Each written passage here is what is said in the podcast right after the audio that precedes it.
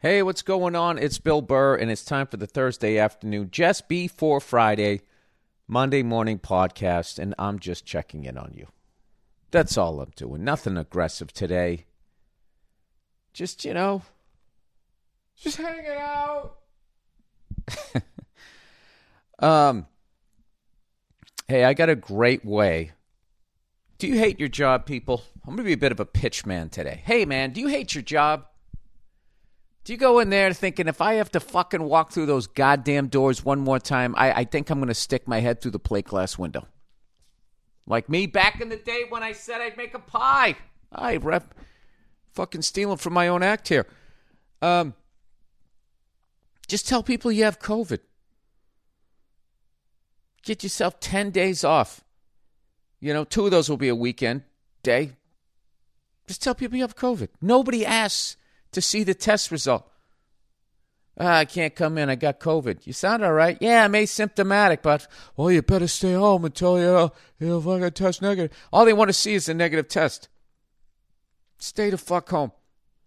So I just get back from France. I guess COVID, like Hulk Hogan's pythons, are running wild. What are you going to do when COVID comes and gets you? Somebody told me, hey, if you get it, man, they got a new drug out there, man. It's called Paxlovid.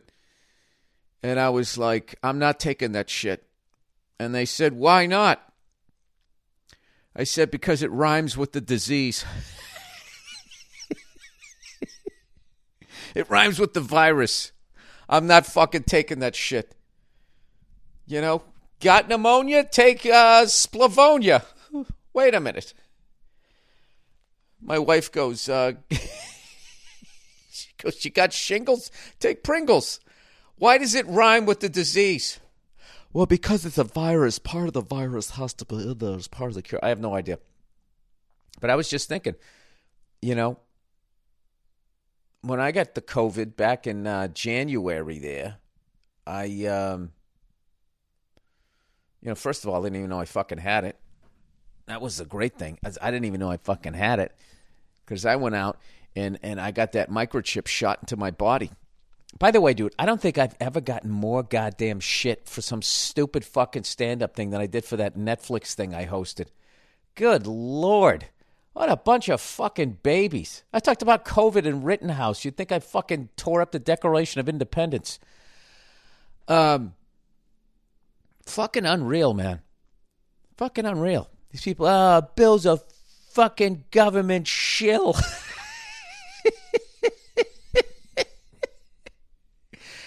Fucking whining goddamn babies, man. You know what I do love about the left and the right, aside from the fact that my fellow countrymen, is they just have no fucking self-awareness of, like, how they, everything that they say they don't, that the other side's doing, they're fucking doing. Both sides are doing it. Like, you know, in the 2000s, like, we'll just do right now. Right now, like the rebels, man, the people saying, hey, man, fuck the government, man. This isn't what the founding fathers were talking about, man. That's the right. They're like, fuck you, government. Fuck you. I'm not listening to you. I don't trust you. Fuck you. You want my guns? Come and get them, right? They're doing that shit. Those same fucking assholes in the 2000s when dumbass George Bush went ahead and bankrupted this fucking country by trying to shoehorn 9/11 into Iraq. They were like, you know, he's fucking going like he has weapons of mass destruction and a nuclear fucking whatever program. We got to go stop it. And he was part of 9/11, and I don't think he likes my dad, right? So then we fucking go in there. The guy's got nothing. And then it goes from, we're stopping him from that, it goes to a liberation. It's like, did you just change the fucking mission, like, overnight? After you committed all of these lives and money over there? So liberals were going, no. Don't do that. The government's full of shit. They're slave to fucking oil companies, blah, blah, blah, blah, blah. The same fuckers today who are going like, fuck the government. back in the 2000s, like, support the troops, America, love it or leave it. He's got weapons of mass destruction. Turns out he doesn't. It's a liberation. Same fucking people. Exact same fucking people. In my head they are, right? And then, yeah, the liberals doing the whole, hey, it's my body, it's my choice. Fucking Roe v. Wade, my body, my choice. The fucking vaccine comes out for COVID. People don't want to take it. They're like, take the fucking shot. So I evidently I've learned from this my last two specials, the special and then this thing I hosted. I'm somehow stuck in the middle of these fucking, they both fucking can't stand me. Oh, God. Wait till you see my abortion bit. This is before Roe v. Wade. I got a special coming out next week. Oh, jeez. The hairy-legged white chicks are coming. How can you fucking say that? I knew you liked Donald Trump. I'm going to be getting that. I don't know. I don't know what to tell you. I guess because back in the day, I used to fucking go off on banks and the Federal Reserves and all that type of shit. And you know where that got me? Do you know where that got me? All it got me was meeting people like that guy that had the buffalo horns on that went into the fucking House of Representatives, Senate, whatever, the Capitol building. That's all that ends up with. And nobody gives a fuck. And nobody's doing anything. So what was I going to do? I'm going to be the guy sitting there flapping my arms with my head on fire. I just said, fuck it. And you know what? Kind of feels great. So I don't know what to tell you. All you Federal Reserve fucking bankers, I still agree with it. I still know it's a fucking Ponzi scheme, but I can't. I fought the good fight for 5 years and then I just stopped. It's like right now everybody's fucking,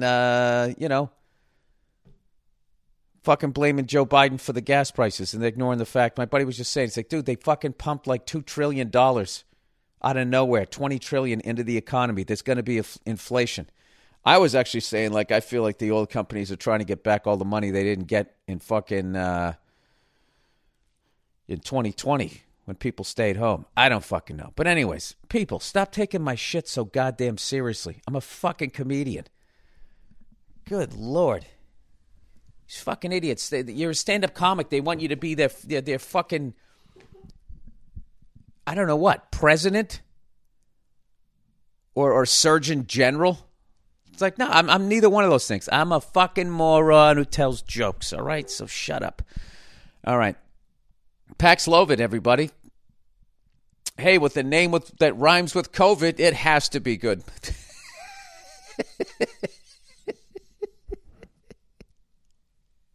Bold, the cure for the common cold.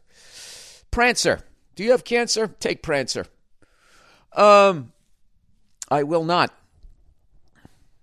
See, now look how dumb that is. Just think about that. I will not fuck with a medicine if it rhymes with what I'm trying to cure. All right? That's the level of intellect you're dealing with here, people.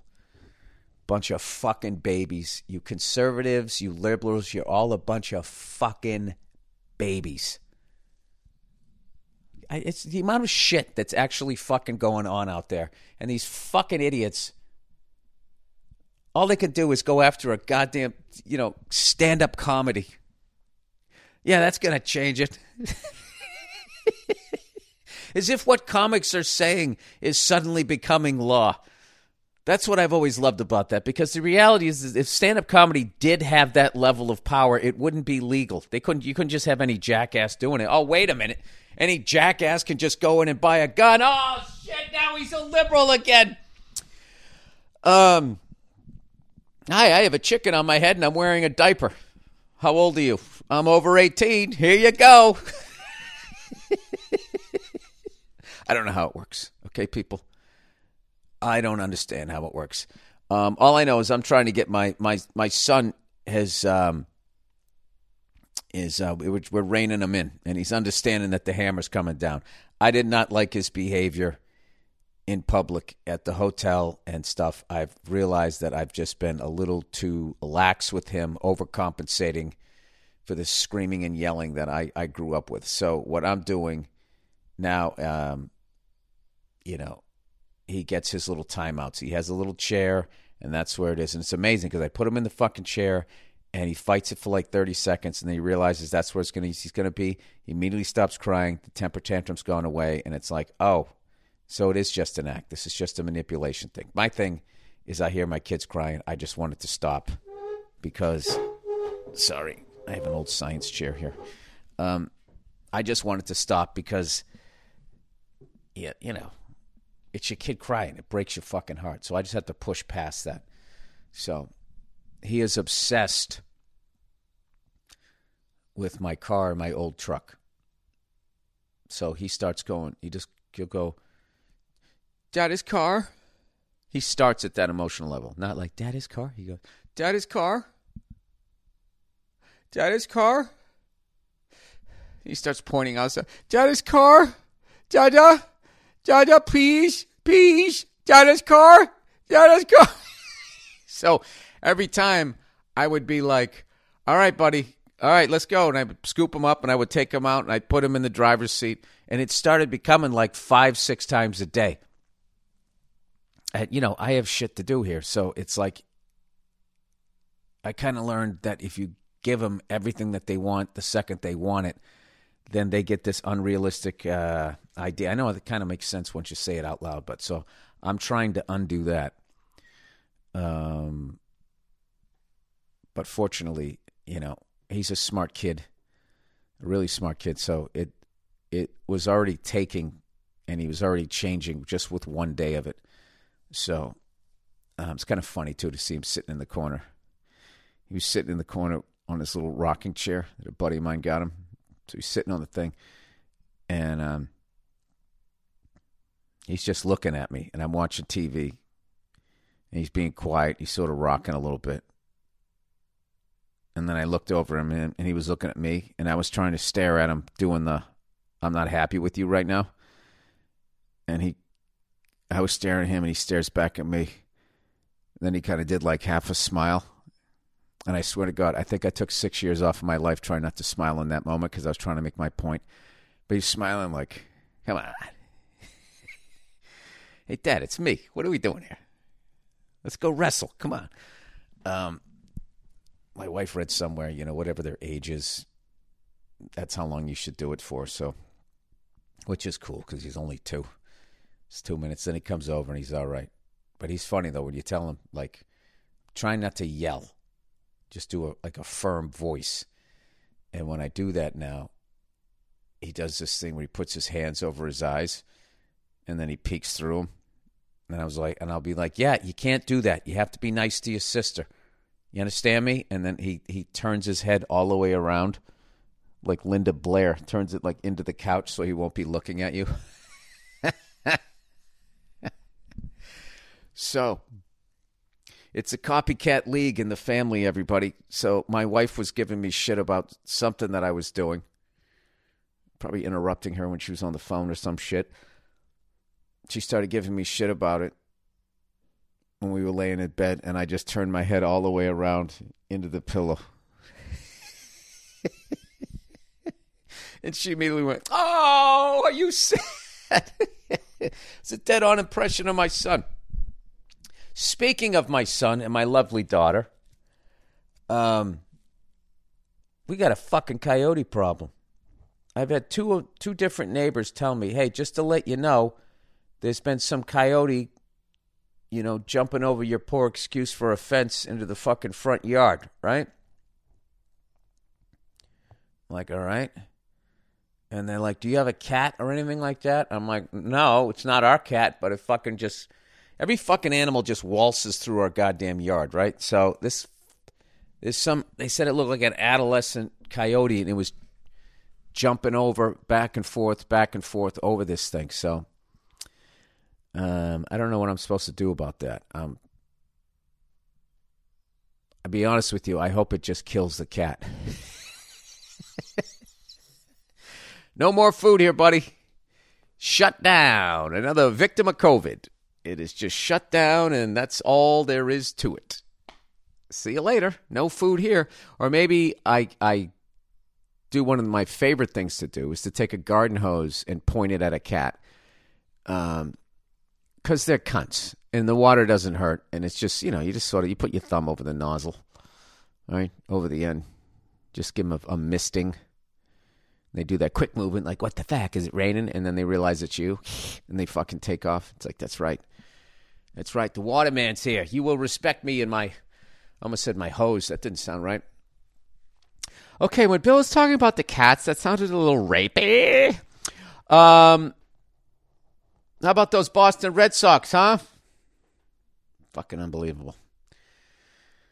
We just can't seem to beat anybody in the AL East. There, I said it. We had some kid debuting last night. I watched a little bit of it between Daddy's Car, Daddy's Car, Daddy's Car.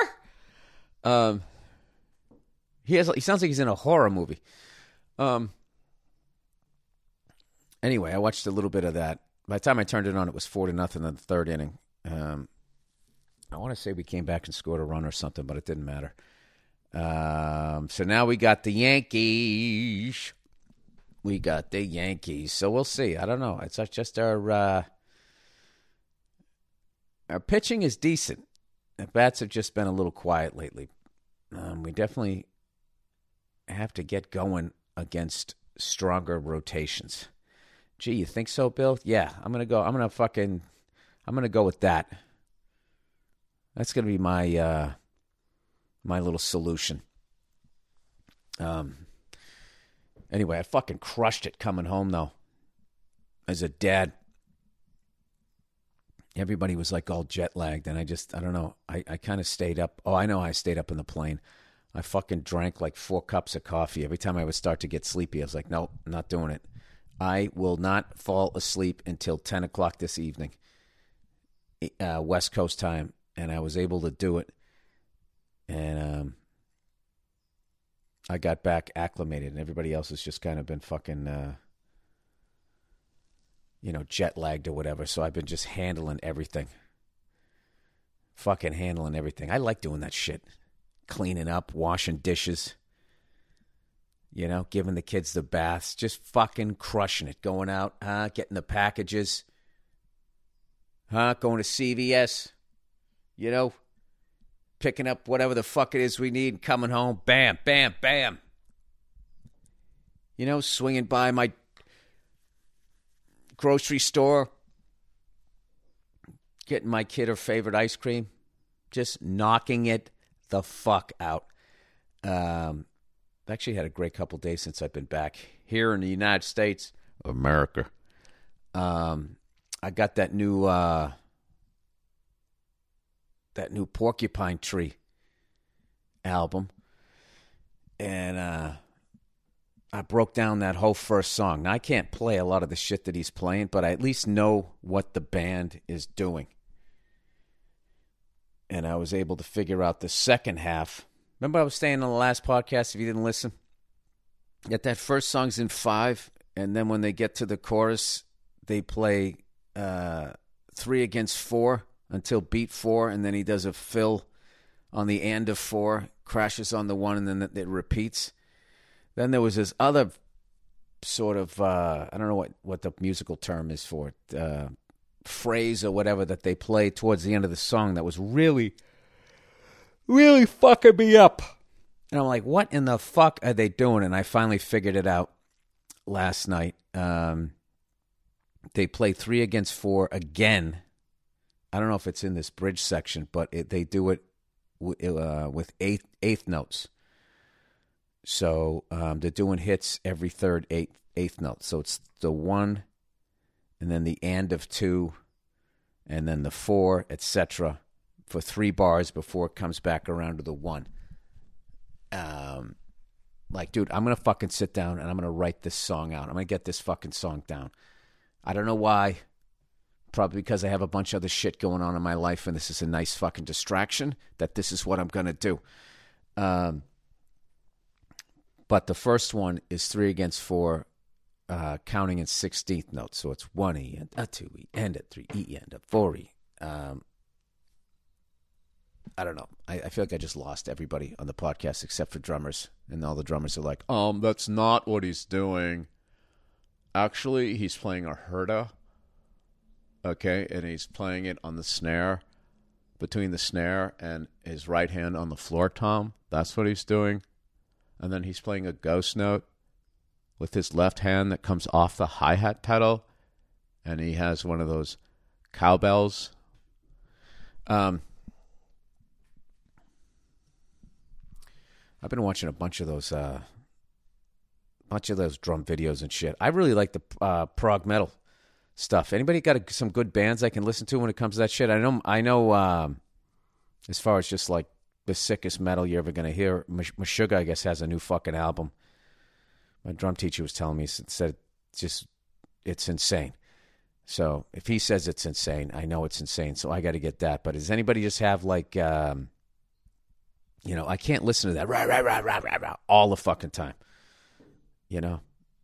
Or maybe my ears just aren't like accustomed to it yet. Like Meshuggah is like one of the few bands like that I can listen to. I don't know shit about that kind of metal. Like I go like giant leaps through decades. It's like the 90s was Pantera. The 2000s was Lamb of God. Somewhere around there, I've heard of Meshuggah, and that's as far as I go. A little bit of Slipknot, and now, like, I don't know, I just been getting into double bass again, and I've been watching people doing covers of some of their songs, and beyond the drums being unbelievable is I actually am listening. I'm like, I fucking like that song.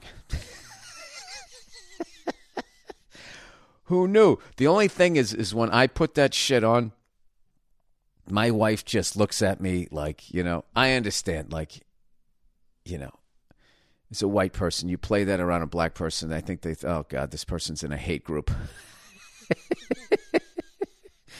Oh, can you tell the gun nut to fucking turn the goddamn music down? I told you guys when my F-250 gets here, I want to write like really like disgustingly liberal shit in the back window to offset those people that write like freedom and whatever the fuck else they write back there. That's like a big thing. Like I've noticed that like for some reason people with pickup trucks, they're the conservative version of liberals with Priuses. Like if there's a Prius, you can almost guarantee, well, if you're going to hear somebody's lefty political opinion, it's going to be on like a fucking Prius, right? But if you're going to hear somebody's right, oh my God, this is a reality show. They're always like, sticking like opposite people, in the same fucking house. You take a fucking bleeding heart liberal. You know what I mean? She has like a future. The future is feminine. Remember that stupid fucking slogan? That's another thing, that the classic like hypocritical shit on both sides. As opposed to me, who's in the middle and is a perfect person. Okay? Which is the only reason why I'm attacking both sides. This has nothing to do with anything about me wanting the country to be better and people to get along. This has to do with me trying to frame myself in a light that feeds my ego. The future is feminine. Remember that shit? It's just like, isn't that what you were just fighting? Because the present is male, and you're saying this is oppressive. So if the future is female, how is that just not going to be the same thing on the other side? And they were just like, whatever, Trumpster. That conversation never happened. It happened in my head. But that's what I feel like they would say. Honesty. So you take one of those fucking idiots, one of those hairy leg white chicks, that has it all figured out, man, right? They're fucking, the rainbow flag, bumper sticker, the future's feminine, gender neutral bathrooms, my leg hair, my choice, right? You take that person. My overgrown bush, my lawn, right? So you stick her in the house, and then you just have some guy pull up in a pickup truck with freedom, and that one of the guys said a mask has the same ability, stopping the virus as your underpants to have of stopping a fart or something stupid like that. I love how some egghead wrote underneath that going like, well, actually, a fart is a gas where COVID is a solid that travels through water vapor. Anyway, that's another one that I like. I like how like the anti-maskers are like going, oh, that didn't fucking work, and all this shit. It's like, first of all, you did not wear a mask because you knew from day one that they didn't work. I love how everybody's acting like they're this fucking scientist now. And now that they have the information or whatever. They're saying they never fought. It's like, that's not why you didn't wear a mask. You didn't wear a mask because you felt it was coming from people that wore blue ties. So you were like, don't fucking tell my freedom what to do. If George Bush in 2001 told you to wear a mask, those same people be like, America, wear it or leave it. And then the liberals would have been like, this is oppressive. How can I talk about gender-neutral bathrooms with a mask on? Why can't you all be perfect like me? Huh? When will you guys understand that I've figured out everything in my head by talking to myself and not reading books? I read a book this year, Wilmington's Lie. You got to check that one out, which has now gotten me like, I want to read about the 1800s in this country, and I don't want to fucking read the bullshit that I already heard. And when I was coming up in school, when I was just a lad, right, way back when I would finish milking the cows and the goats, I would walk to school, run past Uncle Touchy's house. I completely forgot what the fuck I was talking about. When I used to go to school, history class. I painted such a vivid picture. I was thinking about Galway, Ireland, doing that portable Irish accent, and how they had like some fucking goddamn place where they would send non-married and pregnant young women to have their kids so they wouldn't bring shame to their freckled family. And, these nuns didn't know what the fuck they were doing, and a lot of times the babies died, and they just fucking stuck them in this, all the dead babies, they stuck them in this fucking, I don't know what, underground something, and then one day they just found them all. And you know the Irish, they probably somehow found some humor in it. Right, how many fucking dead babies does it take to run a fucking... Anyway. So, when I was a kid, when they would teach history, every fucking year, they would start with Columbus sailed the ocean blue in 1492, and then somewhere they would get to the Declaration of Independence, and that was it. That was fucking it. And there was no talk about slavery. There was no talk about anything. Maybe we get into the French and Indian War. I think one time we got all the way up to the War of 1812. But there was nothing about the Civil War, nothing about slavery, nothing about what we did to Indians, Native Americans, whatever the fuck you're supposed to call them, whatever the proper terminology is. So a long time ago, I read that People's History of the United States, which was just way on the other side. I was just like, this is what really happened, man. George Washington, everybody loves him. That guy had his fucking dick out, man. The guy had his powdered wig on his fucking dick going, who's licking these revolutionary nuts? That's what really happened, man. So that was all the way to the other side. So I feel like I got to, like, I don't know, read a little bit of both, you know, because it's kind of like a sporting event. If your team, if you listen to the people's team that lost, they're like, yeah, the team cheated, man. I'm really oversimplifying all of this. So anyway, I read that book. And in the book, they said one of the things that was scaring the Hawaiians was the Nat Turner slave revolt. So it was like, I'm going to fucking read a book on that. I'm going to fucking check that out.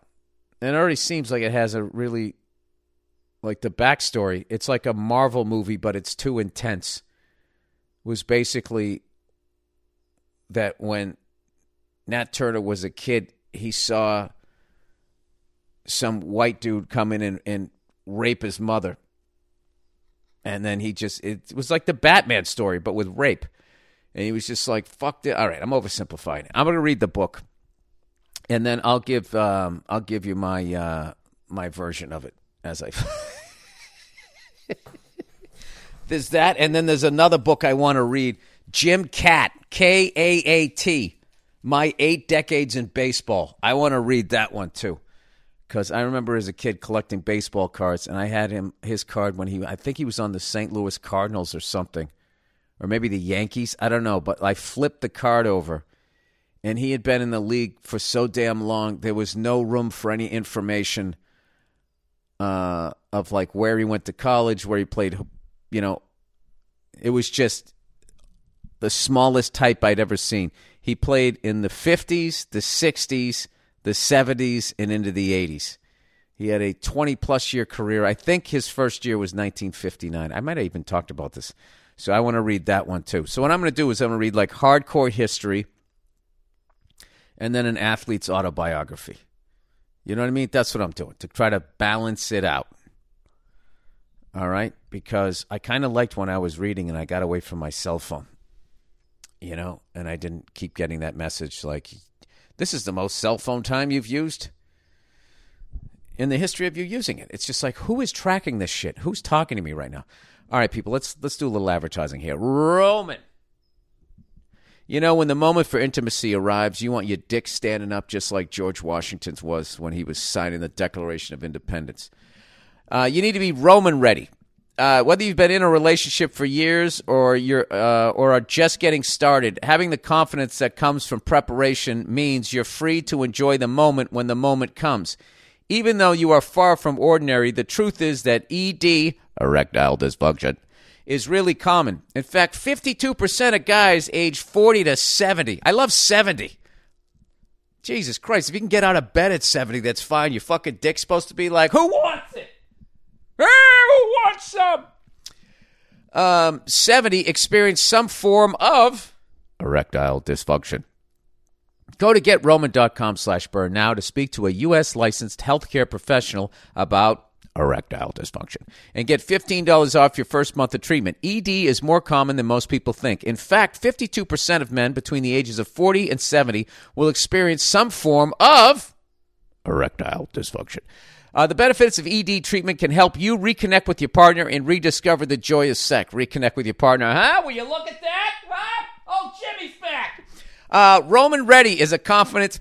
Jimmy, who calls their dick Jimmy? Some people call rubbers Jimmy. Gators, bitches, wear Jimmies. Roman Ready is confidence personified. It is the self-assurance that comes from knowing you've prepared yourself for the moment when intimacy arrives. Roman's system is completely confidential and totally discreet. Hey, I heard your dick doesn't work. No big logos or labels on packages. With Roman, you can get a free online evaluation. Look at that penis. And ongoing care for erectile dysfunction, all from the comfort and privacy of your own home. A U.S. licensed healthcare professional will work with you to find the best treatment plan. If medication is appropriate, it ships to you free with 2-day shipping. The whole process is straightforward, convenient, and discreet. Getting started is simple. Just go to GetRoman.com/burr and complete an online visit. Take care of your erectile dysfunction without leaving your home. Complete an online visit today to connect with a U.S. licensed healthcare professional and take care of it. Go to GetRoman.com/bird today, and if you're prescribed, get $15 off your first month of ED treatment. Make sure you're ready to have confidence and control this summer with Roman Ready. Oh, look who it is, everybody. Look who it is. It's old Zip.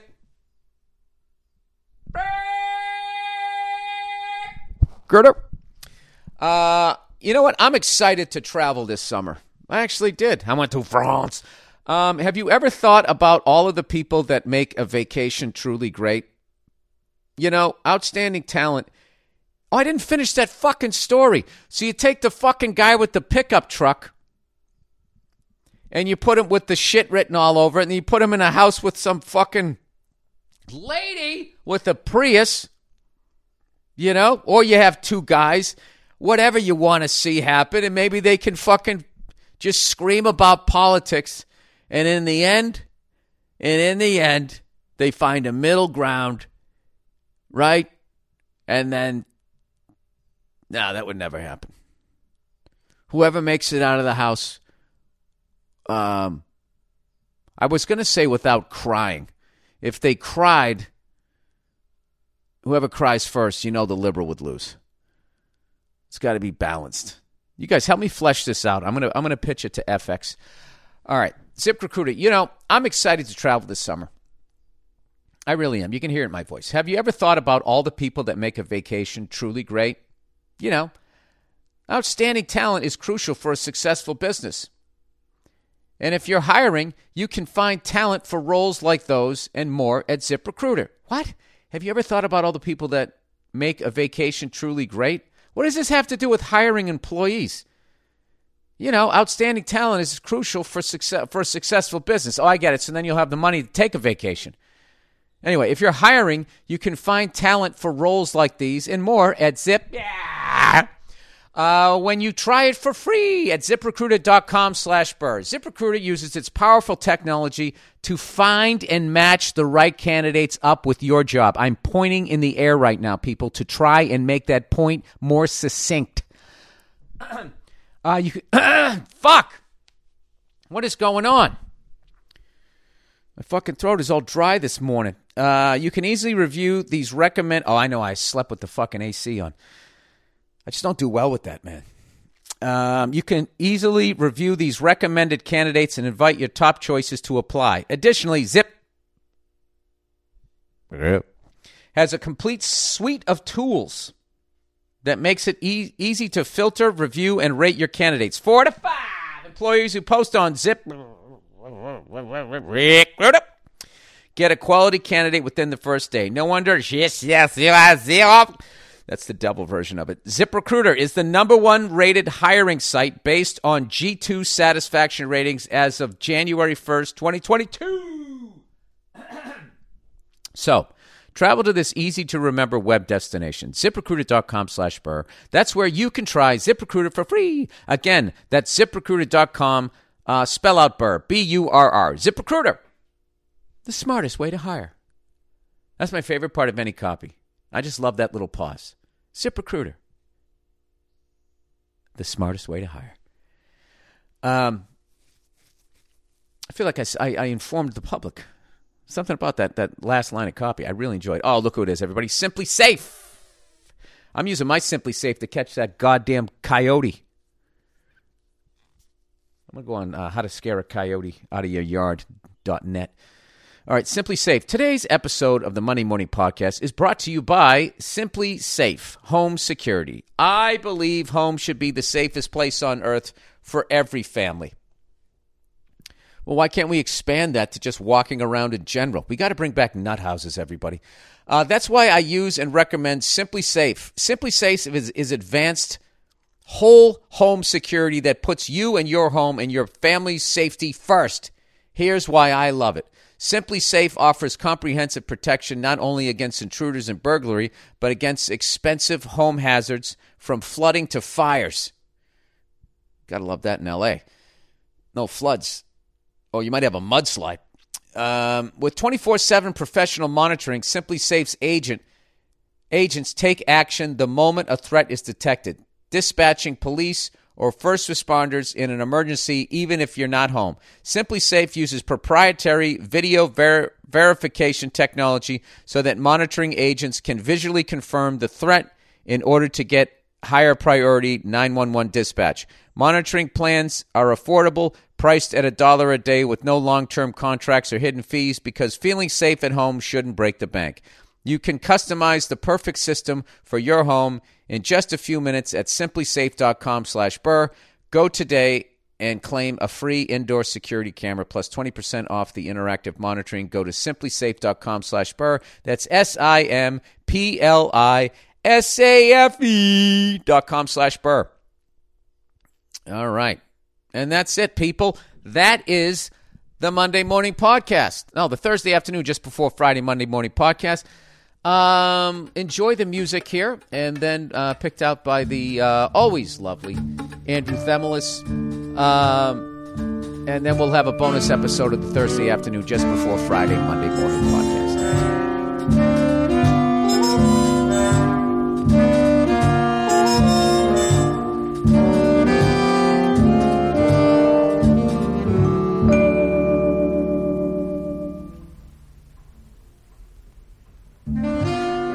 What's going on? It's Bill Burr, and it's the Monday Morning Podcast for Monday, July 7th, 2014.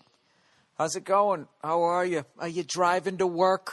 Are you already at work? You in your cubicle? Are you fucking off? Are you bringing this country down by not doing your share of the workload today? Well, who gives a shit? If you work for somebody else, the fuck do you care? I mean, whose dream is it, really? Is it yours? I don't think it is. It's not your dream. It's their dream. You know? What kind of office did you dream about as a child? You had a fucking door. The walls went all the way up to the ceiling. You know? You went in the middle of a fucking room, you know, with a 4-foot wall surrounding you on three sides, completely vulnerable. Anybody who went to West Point can tell you right now that that is not a safe position and that you need to move. You need to move to higher ground. I don't want to get involved in all of that crap. It's a wonderful weekend, the July 4th weekend, the celebration of the independence of this wonderful nation. Did you guys go to a parade? What did you do? Did you get hammered and watch some fireworks?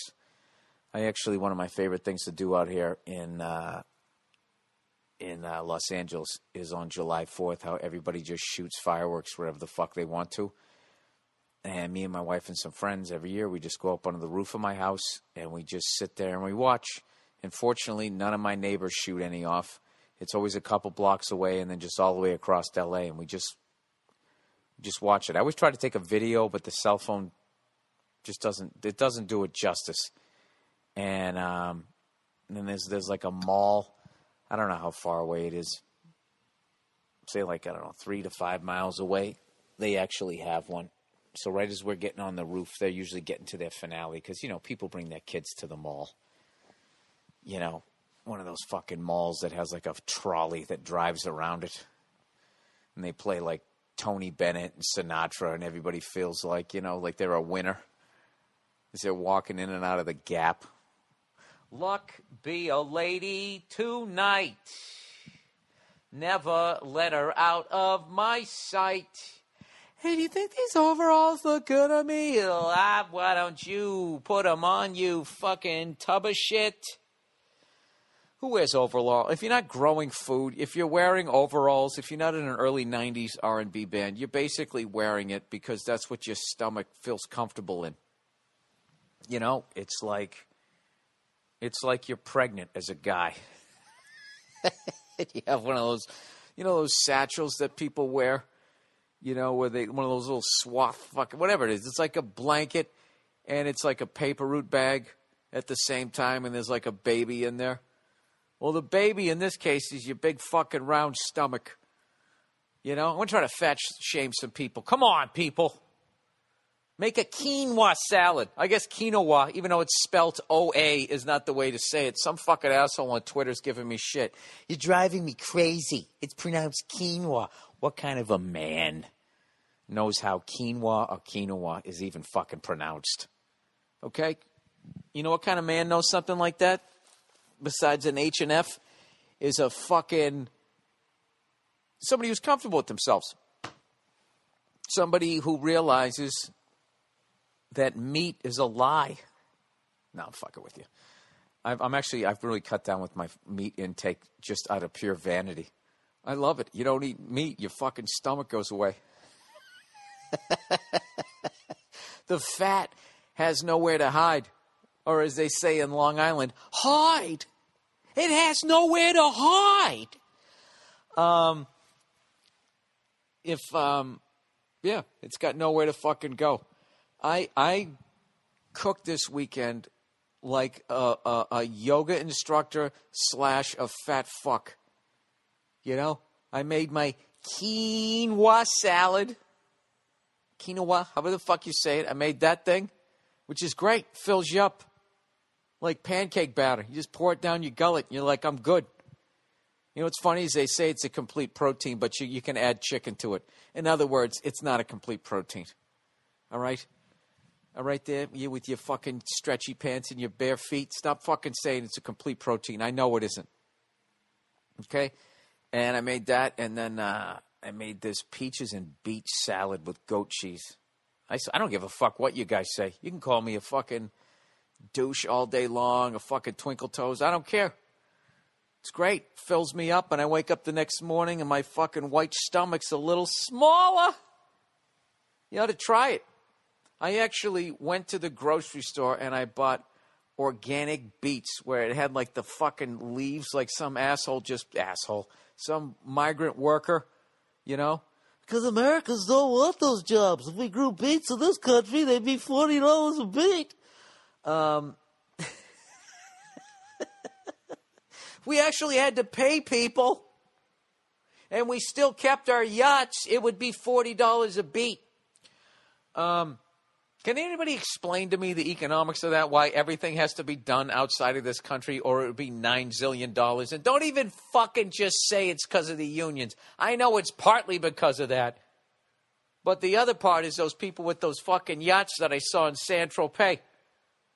In order for someone to get a boat that fucking big legally, without being a fucking pirate, there's got to be somebody crying in a field in El Salvador pulling organic beets out of the fucking ground, or allegedly organic beets out of the ground, to the tune of about 8 pesos a fucking month. Right? Isn't that how it works? Isn't that how it works? I don't fucking know. All I know is there's something going on with all these gated communities. We live in a gated community. What the fuck are you doing? Or what do you know that's going to happen? And right there, you fucking, what do you call those guys that know how to build shit? Freemason. I like how people get mad at Freemasons because they know how to make shit and they don't want to tell you about it, you know? Don't you have a secret recipe with your barbecued ribs there, you know, or your fucking cream pie or whatever the hell you make? Isn't that a secret family recipe? Well, the secret family recipe with the Freemasons is they understand how the universe works. And if they went and told you how the universe works, next thing you know, you're off the grid. You know, growing apples in your toaster and you don't have to pay for electric power. Why would you go to that cubicle with your 4-foot walls? You wouldn't do it.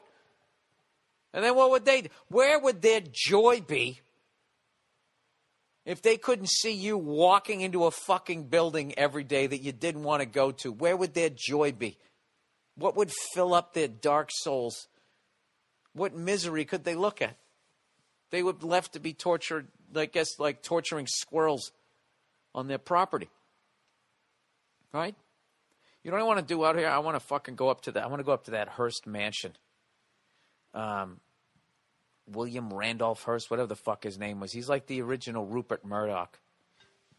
And he owned all of this shit. Why does Verzi always call when I'm doing the podcast? He's like the original, what the fuck, Rupert Murdoch, and he owned fucking everything. Allegedly, Citizen Kane was about him, but he has the Hearst Castle somewhere between here and San Francisco, and it takes you like 3 days to get through it. This was the guy's fucking house, and I actually shot a scene one time, not one time, about last month. Who's kidding who? Ozone did a sketch for Kroll's show. I might as well hype that. I think Nick Kroll's a fucking genius, so I hope you guys watch the next season. I got to do a little bit of acting work on that, and we shot in a building that used to be owned by William Randolph Hearst. And allegedly, big word, allegedly, there was a secret elevator in there that old... Billy, not Redface, used to bring up his extracurriculars in, you know, with their fucking Louis Louboutins or whatever the fuck. His fucking horse. He had a whore elevator. That's when you know you got money. You know, out of all those MTV cribs and shack with this giant fucking bed right? And fucking Red Man with people sleeping on the floor of his fucking place. You never saw anybody with a whore elevator. To this day, you know? It's fucking brilliant. The whore elevator. When the fuck was the elevator invented? That seems like some early 1900s, possibly late 1800s type of shit, you know? And you know, in the late 1800s, when they first came up with it, they probably had like fucking 6-year-olds pulling people up in it. And it was completely legal. But anyways, this guy had a whore elevator. So, I mean, if he had a whore elevator at fucking work, I'm not going to look at his house. I got to do it. So anyways, I've been off since I did my special, and I'm finally going to sit down and watch it tonight.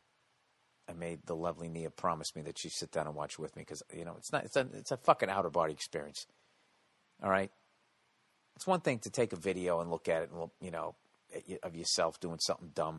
That's one thing. But to know that a bunch of people are going to fucking see the thing, then that really makes you a little bit nuts, you know? So I got all my other busy work out of the fucking way. It's why I'm doing the podcast here Sunday night. And because I know I got to get this fucking 800-pound gorilla off my shoulders. I got to sit down and watch. I got to watch the fucking thing, which I don't want to do. Oh, God, I'm dreading that. Anyways, the fuck was I talking about? So I'm really enjoying just, you know, since I got back from Vegas, just not doing shit. I didn't do shit all week other than make my fucking Twinkle Toe stuff. Oh, and then I also made this fucking dessert. I just love when you guys trash me for whatever I do. I made this chocolate chip cheesecake with a chocolate crust. And I can't even tell you guys how ridiculously excited I was to make my first, like, look like a brownie crust. And I was always wondering, how the fuck do you make the crust? How do you get the chocolate in there? It's just like this cocoa powder. You put a little bit in there, and then you sift the fucking thing down, right? You put in your fucking shortening. I overcooked it. How do you tell it's getting golden brown when it's chocolate? You know? I don't fucking get it. Anyways. So I ate one of those things today, and I feel sick. It's too much, you know? It's fucking too much. What am I talking about? I don't know what I'm talking about. I'm on fucking vacation. I'm living in my own goddamn world out here. So other than that, yeah, I was hiking with my dog all this week. We're still getting the work done in the house, and I had the dog. She stays at the vet during the day because she gets freaked out when the workers are making all that goddamn noise. And so, you know, I was on the road getting ready to do the special, and I hadn't seen her in like a week, and I came back, and she was fucking fat. I had a fat pit bull. They love her over the vet, and she loves them. My dog loves anybody that takes care of him. First, she's like, who the fuck are you? And then the second you take care of her, she turns into a little lap dog. And so they love her to death, so they're always giving her treats. And I fucking see her. I almost didn't recognize her. You know what I mean? You know, like when you go to your high school reunion after 20 years, and you really got to kind of look. There's like a little part of the forehead and the eyes is where you can still see the person that you used to know. And that's what I was doing. So I went on a bunch of long hikes with my dog. Fortunately, she's a pit bull, so she's all muscles, and she's back in shape after like 3-4 days. And that was basically my weekend. And, I forgot to mention. So we ended up going up on the roof to watch the fucking fireworks. And so we go up there, and everybody's shooting them off and everything. And every year I say it, I go, you know, it's fucking amazing that all these people just randomly there's some people, they're shooting off some real shit. Not just like bottle rockets. They're shooting off stuff that blows up and shoots out into like a ball, you know? And it usually happens, you know, I don't know. 200-300 feet up off the ground, they shoot them up, and it goes off at like 75 feet off the fucking ground in between these apartment buildings. So I'm standing on the roof, and I'm literally saying to my wife, I go, you know, it's unbelievable every year how all of these things get shot off and nobody lights their house on fire. And within fucking 2 minutes of me saying that, I look in the distance, and I'm thinking, like, wow, that firework is lasting pretty long. And I look at it, and it has that undeniable orange glow / dancing of fire. And I'm like, that's a fire. Somebody lit their fucking house on fire, right? And I look, and sure enough, I couldn't believe how fast it spread. And next thing you know, there's a helicopter flying around it. And then, you know, off to the left, we hear the fire engine starting to come down. And as fast as that thing lit, ignited, and as fast as it spread, they fucking put that thing out. I'm sure they, you know, drowned everything that anybody owned in the building. But they put it out pretty goddamn quick. And so I got video of it. I don't know. I mean, maybe I'll put it up there. I was actually talking to Verzi when I was on the phone. I think it was him that I said. Maybe whatever. I'll post the video. It's not, but I'm not going to post it because it's not a good video. You know, this fucking cell phone at night. And this happened like probably a good mile and a half away. Whatever. So somebody lit their house on fire. So that was interesting. You know, it was funny. My mother-in-law was hilarious where she was just like, saying something to the effect that she'd wish the person did that later on during the fireworks show because none of the fireworks could follow basically somebody lighting their house on fire. That was like way more exciting. Then you went back to the fireworks and it's just like, you know, it's kind of like doing your closing joke in the middle of your act. You know what I mean? It's kind of like, I don't know what the fuck else it's like. So anyways, do you think it would have been rude of me if I lived right next to him and I put on AC/DC Houses on Fire? This house is on fire, you know, as their house was on fire. You know, Talking Heads burning down the house. Would that be obnoxious? I think it would be. What is the proper music to play when your fucking neighbors light their house on fire? What is the respectful thing to do? Is there some country song saying, I'm sorry your trailer's on fire? I don't fucking know. I don't know. This is the Monday Morning Podcast, everybody. And like I said, I'm doing it Sunday night, and I don't have any advertising yet, so I'm just going to have to pause here because I'm going to have to drop this shit in after I record this shit. So with that, this is the Monday Morning Podcast, and here's a couple of advertising ditties for you. And we'll be back after these messages from me in the future. Hulu Plus, everybody. You've probably tried Hulu on your computer, but you know what? Hulu Plus is so much more.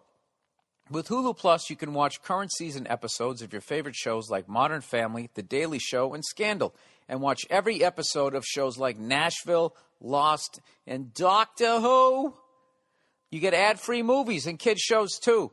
Now, more than ever, there's so much to watch. Take total control with Hulu Plus to stream these shows and thousands more as much as you want, wherever you want. Hulu Plus works on your computer, your smartphone, Roku, Apple TV, Xbox, PlayStation, pretty much any streaming device you already own. You can even watch on your phone or iPad while on the train, at work, at the dentist, or in the bathroom. You can even block off a day to binge. You'll also get access to originals that you can't get anywhere else. Check out the new show Deadbeat, a comedy about a pot-smoking guy who talks to ghosts. Binge on all 10 episodes starting April 9th. For only $7.99 a month, get your shows anytime, anywhere. That's like only a quarter a day, everybody. Come on. Right now, sign up on huluplus.com/bill or click on the banner on my website and get 2 weeks full access completely free. That's a whole extra week. That's a whole extra week more with the special offer when you sign up at huluplus.com/bill. So get with it and start streaming TV now with Hulu Plus. All right, and I'm back. Hey, how about those reads? Was I good or what? Fuck you. I suck every week. But whatever, I'm trying. So let's get down to brass tacks. Let's talk about what went on this week. I was in Las Vegas. I boozed it up, and then I immediately went back on the wagon, and I've been able to hold out. I had one beer. Last night. That was it.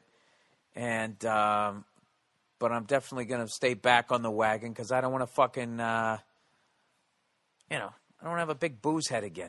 I'm going to have to go through all that bullshit of trying to lose the fucking weight. You got to keep it in check, you know? I've been telling this story on stage, and it's kind of bombing, so maybe it's better for the podcast. Do you know, I was fucking driving, right? And I stop at a red light, you know, four-way stop. So the person to the right of me, you know, he's got the green light, and he makes a left in front of me.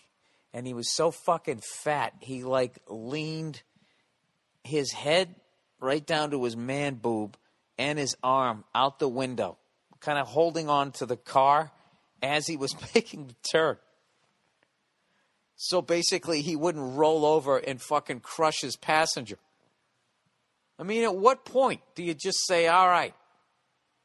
I guess it really is like a drug addict. I mean, you see a fucking drug addict laying in the goddamn street, going over and taking a dump on a fucking, I don't know what, shrub. At what point do you like, dude, I sleep on a sidewalk and I shit outside before you're like, hey, you know what? Maybe I ought to, you know, kind of knock down the whole fucking heroin use. Maybe I ought to take it down a few notches. I don't know. There's only a few things I've seen like that. I saw this fat guy in Seattle one time. He walked by me, and he was gradually picking up speed with the momentum of his fucking weight. And he went by me, and I felt this wind. It was unreal. It really is like, it really is a fucking drug. I really believe that. I didn't before, but I can tell you, just go veggie for 2 days, man. That's like the, what's that shit that, they get methadone or something to get you off the heroin? Don't listen to me. I don't know what the fuck I'm talking about.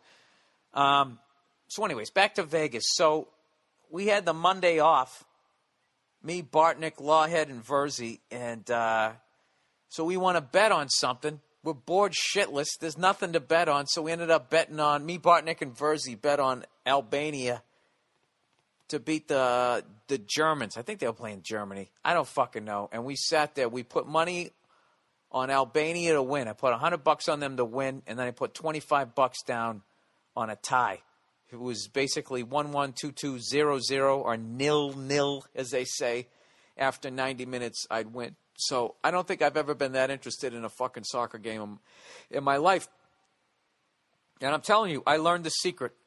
To all Americans who don't give a fuck about World Cup soccer, if you want to give a shit, put $100 on the underdog. You will find yourself sitting on the edge of your seat. I got a picture of us sitting there in the casino, and our eyes, you would think we were watching the final 2 minutes of a fucking Super Bowl, and Joe Montana's got the ball. That's how much we were watching this shit. And in the beginning, when Albania, we thought they scored, we lost our fucking minds.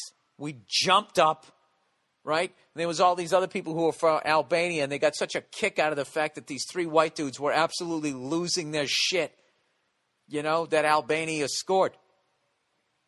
When, you know, clearly they would think, well, how come they're not for the whiteys there in Germany?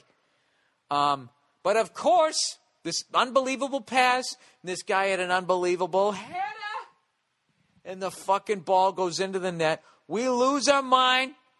Right? The guy did a one-timer with his head. We go fucking nuts like we're watching the Stanley Cup playoffs. And guess what? Guess what? It was offsides. Can you believe it? I can't fucking believe it. It was fucking offsides. It's always offsides. It's always I tweeted that. It's one thing I learned about World Cup soccer. Anytime it gets exciting, that means it's offsides. The amount of fucking times. And how the defensive line can just stop and then make you offline. Start running, you pussy. I have to slow down because you slowed down? I swear to God. I swear to God, man. If I had enough money to start a soccer league, I would teach the world how to play that fucking game. And I would get, just the same way the NHL got rid of the fucking red line. That bullshit. I'd put a fucking blue line out there, just like in hockey. All right? And once you're in the fucking zone, that's it. If somebody can run faster than you, then guess what? He's going to take a nice fucking shot at that goddamn goal that's as big as a fucking house. And we're going to start having some 9-to-8 games. These poor bastards running around for 8 miles. To have a game be 0-0. Sure, I won $105. I want something like that. I think I ended up being up 20. I lost 100 on Albania to win, but I got the tie. And this is how fucking dumb we were. When it went into extra time and Germany scored the goal, we were like, ah, shit. And we got up and we walked out.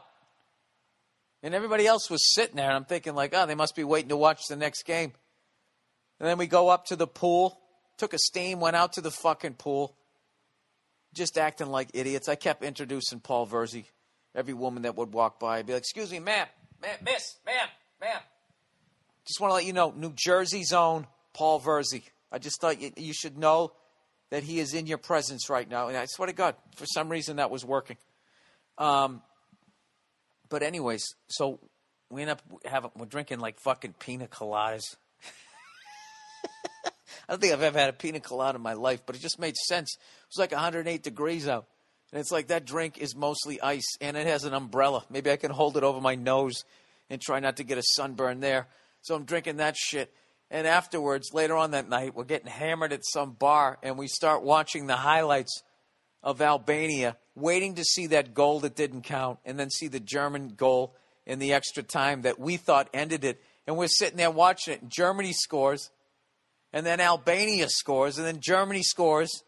Ends up being 2-1. And we're like, wait a minute, what the fuck happened here? This is still the same. Is this a game from earlier this season? What the fuck is this? I guess with the extended time, it just keeps going. We thought it was like sudden death. The first guy who scores wins. So we fucking walked out. I mean, it didn't change our bet at all. But now the looks on the people's faces when we got up and walked out, it made a lot more sense. The sort of look of confusion, like, where are they going? We're those fun-loving Americans that flipped out more than we did. Where the fuck are they going? So I learned that. I still think it's a great game. I know I've shit all over it, but it's just fun. It's fun annoying people from other countries. You know, I enjoy the game. All right? I do find it extremely confusing. I find the uniforms unbelievably fucking confusing. Okay? Like, I was sitting there... I don't know where the fuck I was, and the Netherlands versus Costa Rica's on. All right? I've been to both places. I got treated great in both places, so I'm like, well, who the fuck do I root for? And then I find out that Costa Rica is the underdog, so I'm like, all right, I'll go with the underdog, the Costa Ricans, right? And then I'm sitting there. I'm trying to figure out which team is which, okay? Because they both have, like, red... white and blue flags as far as I know, but like one team is wearing fucking orange, all orange.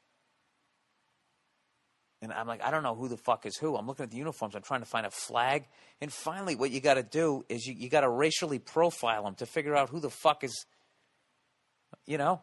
And then, you know, there's always going to be a couple of black dudes or something like that, somebody with a tan. So it's going to throw you off. When you're going like, okay, he looks like he's from the Netherlands. He looks like he's from the Netherlands. Ah, that guy looks like he's from Africa. I don't fucking know. And you got to sit there for 90 minutes and wait till somebody scores and see where the fucking number goes to figure out who the hell's who. It wasn't that bad. It took me, but it honestly took me a good like a minute and a half, 2 minutes to figure out who the fuck was who. I don't think that's right. And I don't like that creepy moment too where they hold hands with children and walk out. All right? There's been too much coverage of fucking pedophiles and that type of stuff. As an American in my country, they've made kids weird. You don't touch them, you don't go near them, you don't hold their fucking hands. Okay, I guess it makes it safe because everybody's looking, but it's really fucking creepy. You know, taking their hands and you're walking them out onto the pitch. That's like when you're in a titty bar. You're dumb enough to go get the private dance. She takes you by your hand. She walks you out in the back. It's fucking creepy. You don't do that, all right? You don't have them run through fountains in public either with no shirt on, okay? They want to do that shit. You do it in the backyard, okay? That's your kid, okay? Fucking turn on that little fucking sprinkler in the back. Have the kid run through that shit. You don't bring them down to the goddamn mall like they do in Columbus, Ohio, whenever I do the funny bone out there. It's a bunch of fucking... little kids doing a fucking wet T-shirt concert contest, right? I swear to God, if I worked for the Special Victims Unit, that's where I would park my ass on a slow week, and I would just look for somebody enjoying that shit a little bit too much.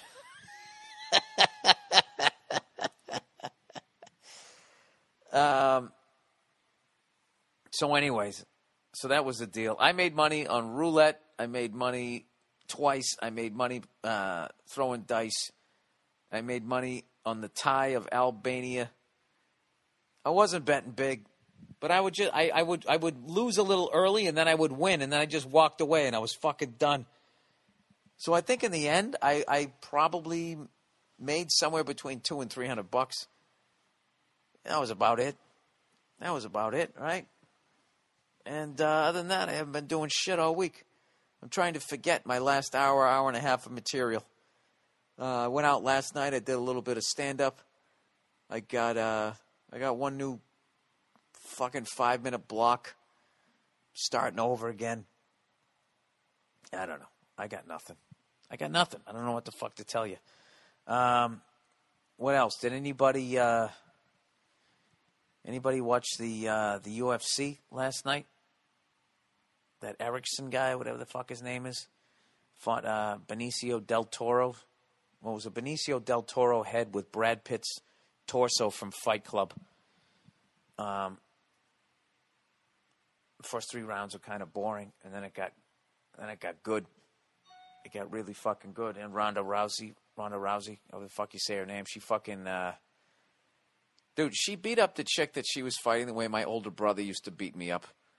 You know, I'd get a couple in, and then he'd just put me in a headlock, throw me over his hip, and then just give me a bunch of noogies. Except there was no ref to break it up.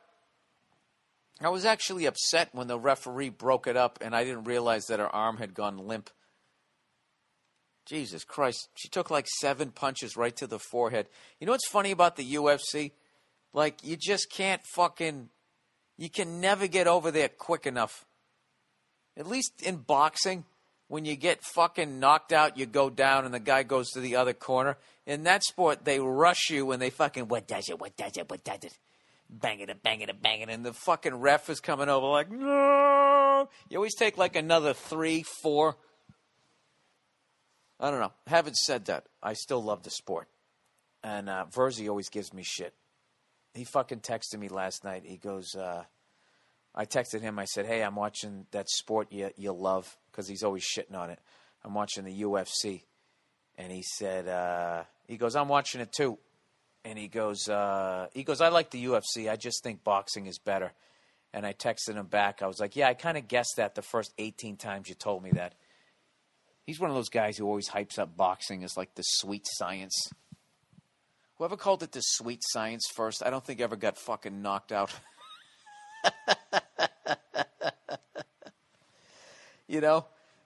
Whoever called it the sweet science never talked to a boxer that's in his 50s and 60s and is dealing with the fucking brain trauma. I mean, I totally respect boxing and UFC. I think, you know, they're fucking warriors. But, I just hate people who attack the UFC and they just, they're fucking rolling around the ground. It looks like two guys about ready to fuck each other. It's just like, I understand that a little bit. Who's getting who? The guard is basically missionary position, except somebody's trying to fucking, you know, knock your fucking block off. Other than that, I guess it is a sexual position. But I will say this. People who just always say that, you know, dude, if they went up against a boxer would blah, blah, blah, blah, blah. I don't think so. I think it's like 50-50. Because I remember when, what was it? Tim the Maniac Sylvia fought that. What the fuck was that guy's name? He had like the hardest head ever. And he tried to grab him by the back of his neck and pull him down and fucking give him a knee to the head, and the guy just threw an uppercut and knocked out Tim Sylvia. I think it would be about 50-50. But I would have to get, after a while, I would think the UFC guys would learn to deal with the danger of a boxer's hands, because I don't think anybody in the UFC can box as good as a professional boxer, because that's all they fucking do. You know what I mean? Like, I'm sure there's some quarterbacks in the NFL that can kick the ball. You know, can actually do a halfway decent punt. But they're not going to be better than the punter who sits there stretching his fucking leg until he can do a total split. They're never going to kick it farther than that guy because that's all he does. So I would think even Muhammad Ali in his fucking prime would have a hard time going 50-50 if all he knew was boxing. Because I would think that 50% of the time, maybe he could catch the person as they came in and tried to shoot his legs. And I know I don't know shit about this. All you fight fans, fucking relax. All right, I got an hour here to kill. This is me just, you know, I took a couple of fucking jiu-jitsu classes, and that was it. Before I was on to something else, I was just like, this isn't for me. You know what I mean? By the time jiu-jitsu became, people were doing it, I was already in my 30s, and I was just like, I'm too fucking old to be fucking rolling around on the ground. You know, I'm giving up my wallet, okay? I'm at that age. And I'm going to pray you don't kill me. Just take whatever you want, man. I don't want trouble. I got a black belt in that. So anyway, just fucking entertain me here. I would think that if a mixed martial artist, instead of a UFC guy or woman, if they were to fucking fight a professional boxer, obviously you know they're throwing hands. So all I would do, I would stay outside. If I had an MMA person's skill, I would stay outside of their hands, and I would just do what Joe Rogan loves the best, the fucking leg kicks, and just keep smacking them in the fucking thigh over and over and over again, chop them down, and then when you shoot their legs, the second you get them on their back, they're fucked. If you have no fucking defense against somebody that knows how to grapple and ground and pound on the ground, dude, you're fucking done. It's over. Maybe I'm nuts. Maybe I'm fucking crazy. I don't know anything about this, but I'll tell you this right now. I was actually, the women of the UFC, like what's-her-face, Ronda Rousey, what she did to that woman, she could do to me. I mean, it would be over. She'd fucking throw my pasty ass right over her goddamn hip.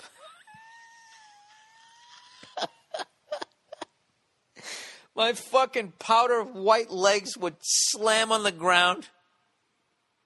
And I don't know what I would, and I would just be taking them to the fucking head. I'd probably be making some really embarrassing, like emasculating fucking noise in her armpit, like, and that would, I would lose consciousness. I think if I ever dated somebody or was married to a woman that was as good a fighter as Rhonda is, I would literally, the amount of times I would be like, okay, you know, just, let's just talk this out, all right?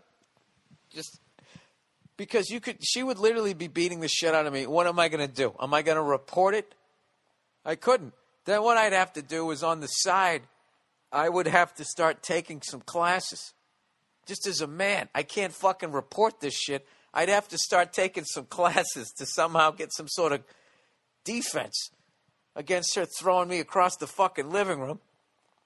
And then once the first time she ever saw any sort of beyond what the fuck I knew, you know, oh, what are you taking classes behind my back? And then she kicked the shit out of me even worse. Oh my God. See, this is why I wish the Chappelle Show was still on. How funny would fucking Dave Chappelle be in a goddamn sketch about dating the UFC female champion and pissing her off. Remember in the Rick James sketch when he gets kicked in the air and he landed on that dresser? Just imagine them using the same special effects of him getting thrown over that one of those judo throws. Jesus Christ. That reminded me of when I remember when, in the late 80s, when you used to fucking, like her fight, her title defense, that reminded me of Tyson in his prime as far as how quickly it was over. Do you remember that shit? Anybody else of age that they remember ordering the Tyson fight? Guys, come on over. I got the Tyson fight. And like Tyson, the fight ended before the pizza got there. And everyone was just standing around fucking eating a pizza that was too hot to bite into. Just going like, dude, that was fucking bullshit. It cost like $45. I still remember where I was when he beat Michael Spinks, a buddy of mine. We were in his newly finished basement, the same basement I watched when Larry Bird stole the ball from Isaiah Thomas. It had a nice low ceiling. I remember that I jumped up and scraped my knuckles like Raising Arizona. I remember we were there watching the fight, and we were beside ourselves. Couldn't fucking believe it, because we didn't understand back then, you know, the whole fucking liver punch and all that shit. We just didn't get it. We were like, how the fuck is this guy? Well, actually, I think he took one to the head at that point. Took a shot to the side, and then in the last, he had already gone down like fucking 3 times. It was over in like 90, 91 seconds. And we were pissed. You know what's funny? His house was the house that always ordered the fight. I watched like the first WrestleMania over there. God damn it, those were good times. Good fucking times. So anyways, I still totally respect boxing. I respect all of that shit, man. I wish I knew how to do that stuff. I wish I could learn that shit without getting the brain damage. You know? So anyways, what do you guys think? If Floyd Mayweather, because that's the thing Verzi always brings up. Oh, dude, we had a fucking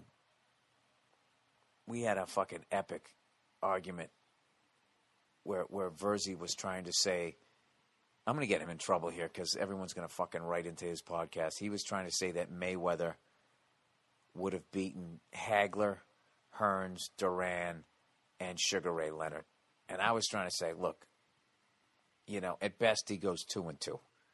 Okay? I'm not trying to disrespect him, and I'm not trying to disrespect them. And Verzi just kept going, he's the fastest fighter ever. That's what they said. He has the fastest hands ever. And it's like, okay, yeah, the guys calling the fight, who are selling the fight, who are trying to convince you that you are not wasting your money by ordering the pay-per-view. Yes, they're hyping him up as the greatest, the fastest, and all that fucking shit. But, you know, I don't know. So me, Lawhead, and him got in this screaming match as Bartnick sat there laughing at us. We were in this great steakhouse at the Mirage. Unbelievable fucking steaks. Unbelievable fucking steaks we had. And we were like, it was us, and there was one other family that was like across the restaurant. We basically closed the place down, and we got into such a fucking screaming match about whether or not Hagler, Hearns, or whatever could beat Floyd Mayweather. I remember looking over, and there was 2 waiters at the other side of the restaurant just laughing at us. But Verzi was convinced that Mayweather, I don't know. I got to be honest with you. I don't watch enough boxing to know. I mean, I don't see Mayweather knocking anybody out. I don't know. I always thought Hagler was the best out of all of them, even though he lost to Sugar Ray Leonard. I thought that was bullshit. I thought he won that fight. And I got to hand it to him. He fucking lost that fight, said this is bullshit. He left. He moved to Italy. He became an action hero, right? And you never heard of him since. I bet his brain is pretty much intact, so good on him. You know? Bartnick is convinced that he fucking threw the fight, and that's why he immediately went to Italy afterwards and became an action hero star. He said that didn't make any fucking sense. I don't know, but he looked visibly upset at the end of the fight. He's saying, like, this is why you don't fight in Vegas and yada, yada, yada, and all this other fucking bullshit. So anyways, all right, how far? Oh, 41 minutes in. Jesus Christ. I got to hype a couple of things here for this week. I got, I'm doing a benefit for hungry children who are hungry in Brooklyn. Next week, we'll have the link up on my Twitter page at the MM Podcast. And Monday and Tuesday, I will be out there doing a set. I guess out in Brooklyn. So I'll be back in New York with that heat, humidity, and all of that fucking horse shit. And then I'm immediately flying right back here because, yeah, I'm on vacation. I'm on fucking vacation over here. Also, I got to ask some people. I already don't know shit about fighting and all that type of stuff, obviously, from the last 5 minutes of this podcast. But I got to ask you, my dog sometimes when we're hiking, I don't know if it's because she's hot or what, but all of a sudden she just wants to eat every piece of grass on the hike, and she eats it until she pukes. I don't understand what the fuck that is. I bring water. I offer her water. She doesn't want it. And she keeps eating the grass, then she pukes, and then she's dehydrated, and then she drinks the shit out of the water. So basically what I've been doing is I've been, you know, because these are the hotter months, I just decided I'm going to take her on shorter hikes earlier in the morning. And I noticed, you know, she wasn't doing a lot of that trying to eat grass shit. So I can't tell if she, you know, just has a sensitive stomach. I don't know what's going on. So if I figure if I gave my 2 cents about fighting, and I don't know shit. I might as well listen to you fucking weekend warrior dog whisperers. What the fuck you think it is? I guess I could Google it, right? I don't fucking know. So, anyways, what else the fuck did I want to talk about? I think that was it. All right, let me do my last bit of reads here on the podcast here for the advertising for this week. Before I get into it, just remind everybody once again, if you'd like to donate to the podcast without donating, just go to BillBurr.com, click on the podcast page, and click on the Amazon link. Anytime you're going to go to Amazon, if you think you're going to buy something, if you take that extra step, I get credit for sending traffic there, and they kick me a little thanks for sending traffic here. Doesn't cost you extra money. It is an extra step. If you don't want to do it, I get it, but I'd appreciate it if you would. And with that, here's some more wonderful reads from Bill Burr in the future. Well, hey, guess what? There was only one ad read this week. So back to the podcast, you fucking cunts. Jesus Christ, did I butcher those? Or did I not? I have no fucking idea. Last but not least, all of a sudden everybody's getting a drone. And I'm calling it right now. Somebody with a drone is going to kill somebody. They're going to take down a fucking helicopter or a small fucking plane. To have just anybody in the world be able to buy those things and fly them around, I cannot fucking believe that that is legal. Okay? No flight plan. No radio contact, no pilot, no nothing. Just flying around up there. Do you know when you ride in a helicopter, you're not allowed to have anything in your pockets, especially if the fucking doors are off? There's anything, a cell phone, anything, goes into that fucking rear rotor. You immediately have to put that fucker in neutral and auto-rotate down to the ground. Okay? Can you imagine what's going to happen on one of these fucking drones? I swear to God, where the fuck is the FAA? On this one, I really hope they don't allow people to get these things to the level that they're going to get them. What's funny already is perverts are seeing the advantage of them. And I've watched a couple YouTube videos, and there's women that have accused they've taken pictures of these guys that they're bringing these cameras up, and they're hovering outside of like, these high-rise apartments trying to look into people's windows. This is just going to be like... I swear to God, in the future, I literally think everything is going to be filmed. You're going to have no fucking privacy whatsoever. You're going to have to stay in your house with the goddamn shades drawn, and then someone will come up with some technology, some infrared, see-through the shades fucking app that people can use. For the love of God, get a fucking life. If you want to get a pilot, you want to fly, get the balls to get a fucking pilot's license. You fucking asshole. You're going to fly that thing around up there and almost, potentially kill somebody while you're safe on the goddamn ground. I don't know. That ain't right. It ain't right. Bill Burr says it ain't right, and we're back. All right. What do I got here? Let listeners know that the All Things Comedy has added Good Times with Steve Simone. There you go. Or Simone. I don't know how to say his name. Hey, we had our first live podcast last week where we did an auction and all that. I want to thank everybody who called in, people who gave me shit and all that type of stuff. We had a great fucking time. And we're definitely going to start doing one of those once a month, bringing on some of the stars of the All Things Comedy Network. We're having a great time running this network. It's a slow burn, but slowly but surely it is building momentum. And thanks to you guys for listening to all the great podcasts that are out there on the network. So keep listening. All right, and here we go. Yoko Ono added again. Multiple emails from people sending the following link of Yoko Ono at the Glastonbury Festival this summer. Oh, yeah, I made fun of Yoko Ono a long time ago. I got to be honest. Yoko Ono and the Plastic Ono Band or whatever. The band is fucking great. And I got to tell you, as far as this video, for Yoko Ono, her singing isn't that bad. She'd actually be pretty decent at a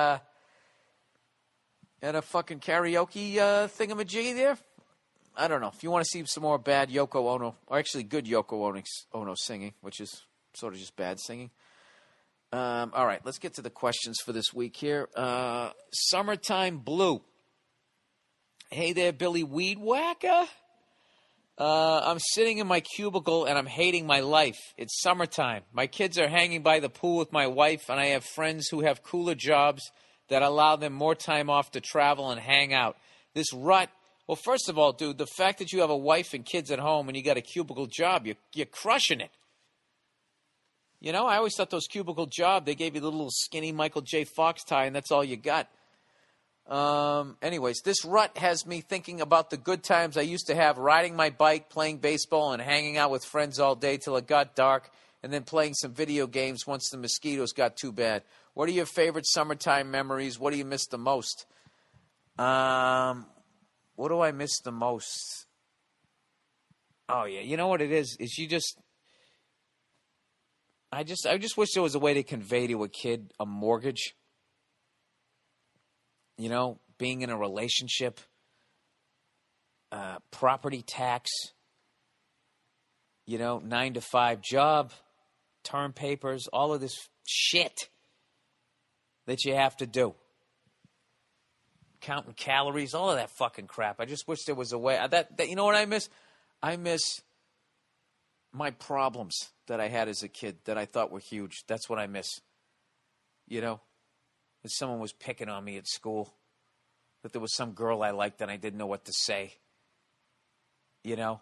Oh, that the Sunday papers are coming and they're going to be really heavy. When I go to deliver them. Those were my problems. Oh, it's raining today on my paper route. Dude, I had the best childhood. When I really go back and think about it, you know, I had a paper route, so I always, from third grade on, I had a paper route. I always had a fucking job, so I always had money. I used to make like $18 a week. Okay, when you don't have a car payment, when you don't have a mortgage, when you don't have to pay for food, when you have zero fucking expenses, and all you're into is fucking candy bars and football cards, $18. And a pack of football cards was 35 cents a pack. And it came with a piece of gum. Ah, it was unbelievable. We used to live in this old house. It was we lived in the front and these other people lived in the back. It was this beautiful, I mean, it was run down, but I mean, you could, it's the reason why I bought this old house that I have. I the appreciation for the woodwork and stuff. And, What I always thought was cool is that it had two stairways. Like a lot of old houses have a stairway in the front and the stairway in the back. And I always thought that was cool as shit. But what they did was they put dividers up in the middle and built another kitchen in the back. And the back stairway was a smaller place. And then the front, we had the bigger one because we have a bigger family. And this fucking place had unfinished Blair Witch basement. Like one of those turn of the century... last century, I should say, foundations that always had the smell of dampness and all of that shit. That was downstairs. We had a ping pong table, which was just an unfinished piece of plywood with a net on it and the paddles, right? A bunch of other shit down there and spiders. We'd play that down there, and you had the washer and dryer down there, which we had up on 2x4s because every time it fucking rained, it flooded down there. And the pump never worked. Like, you had to go down there and put on your big fucking rain boots and turn on the pump. And then on the next floor up, there was a dining room, a living room, and a kitchen. And then you went up the stairs, and the woodwork, the banister and all that was fucking incredible.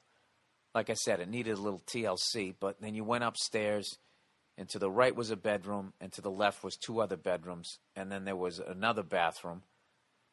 And then when you went through the bathroom, there was another door that led up to a third floor that had two more rooms up there. Like, you didn't have to crouch down. It was this old fucking house. But up there, you know, we didn't have any AC in that house, and the second floor was bad enough. And you got up on the third floor, and you, like, literally risked fucking heat stroke. And it was this incredible old house that we rented for the majority of my childhood. And next to it had this giant field. And... we used to go out there all summer. We played baseball during baseball season. During the winter, we played football. My dad put up a basketball rim, and it was funny. He wasn't a sports guy, and he thought a regulation rim was 9 feet. So we had a 9-foot fucking basketball rim on a slanted fucking driveway. No wonder I sucked at that sport. Yeah. We used to ride bikes. All of that shit before video games and the internet and all that. You just went outside, climbed trees. We used to climb up this fucking tree. I lived at like 15 minutes south of Boston. I don't know what it was. So we were probably like 10, 12 miles outside the city. And we used to climb up a tree that was high enough that we could see the Prudential Building and the John Hancock Building, two biggest buildings in Boston. You know, both insurance companies. Go figure, right? They never fucking pay anybody. We used to climb all the way up those fucking things. We were a member of this fucking town pool. We'd ride our bikes down there. We just stay down at the pool from 1 to 7 every fucking day, swimming all day. Just no fucking worries. Your life was a vacation. It was fucking ridiculous, and all you had was this bullshit homework. And I was such a pussy, I couldn't even get through doing homework. My life was a fucking joke. My life has never been better. It was never better, and you just don't even realize it. When you didn't have rent, you had no fucking worries. Sitting around eating fucking candy bars that you don't even get fat. It's fucking hilarious. So that's what I miss. I miss all of that. All of that shit. Those fucking elementary school days right into like junior high. Once you started getting into junior high, then that's when people really started to break off into cliques. People started their first fucking drinking and drug abuse, and then all the bullshit starts and all that fucking crap. That's what kind of where it went off the rails for me. Yeah, man, I miss all of that shit. It's fucking perfect. Dude, when you don't have any expenses and you're making $18 a week and your hobby costs you 35 cents a whack, I mean, you're the king of the world. So, I miss all of that. I miss all of that shit. That's what I would say. Let me get to the questions. Jesus Christ. Oh, I guess that was a question. I got so involved in that, I forgot it was. All right. My friend is now a woman. Oh, Jesus. To he whose hair is red and whose balls are blue. I'm a 25-year-old man, and one of my close friends from high school, who I still see somewhat regularly, recently told me that he is transgender. You know, I don't know what that means. Let me look that up. I always get transvestite means you just wear women's clothes. Let me get this right. Transgender. Here we go. Transgender, according to Wikipedia, is the state of one's gender identity, self-identification as woman, man, neither or both, or gender expression not matching one's assigned sex. Oh, so you don't have to get so a transsexual then is if you had the sex change? You know what this is like? This is like trying to spell like psycho, psychology, psychosic, psychotic. I don't fucking know. All those PH, PYSCH, all those fucking things. I can never keep them straight. Identification by others as male, female, or intersex based on physical/genetic sex. This is already over my head. Transgender is independent of sexual orientation. Sexual orientation, what is that? What is sexual orientation? What you're into? Now I got to look on this, right? Sexual orientation is an enduring personal quality that inclines people to feel romantic or sexual attraction to persons of the opposite sex or gender, the same sex. All right, so basically gay, straight, bi, okay. So that mystery. Oh, my God, this is like quicksand. It just keeps going further. Transgender is independent of who you want to fuck. Let's put this in layman's term. Transgender people may identify as heterosexual, homosexual, bisexual, pansexual, polysexual, or asexual. I know what asexual is. I know what bisexual. What is pansexual? Why would you have sex with a pan? Pansexual or omnisexuality. Is sexual attraction, sexual desire, romantic love, or emotional attraction toward people of any sex or gender identity? Oh, so that's not bisexual. Like you're into men and women. This goes to the next level where you're also into transsexuals? Jesus, you know what this seems like, you know, when those word problems in math? Oh, my God, look at this. You know, this fucking, okay, polysexual. It looks, polysexual, you know the male sign and the female sign? The sign for polysexual looks like that sign that Prince changed himself to. Polysexuality is the attraction to multiple genders and or sexes. What do they mean multiple genders? There's two genders. You're either a man or a woman, right? Or is a transsexual? I'm already lost. Is that considered a gender? A polysexual, if you run for office, do you have to know this shit so you don't fuck this up? President Burr, how much does a dozen eggs cost? I don't fucking know. I got a private chef.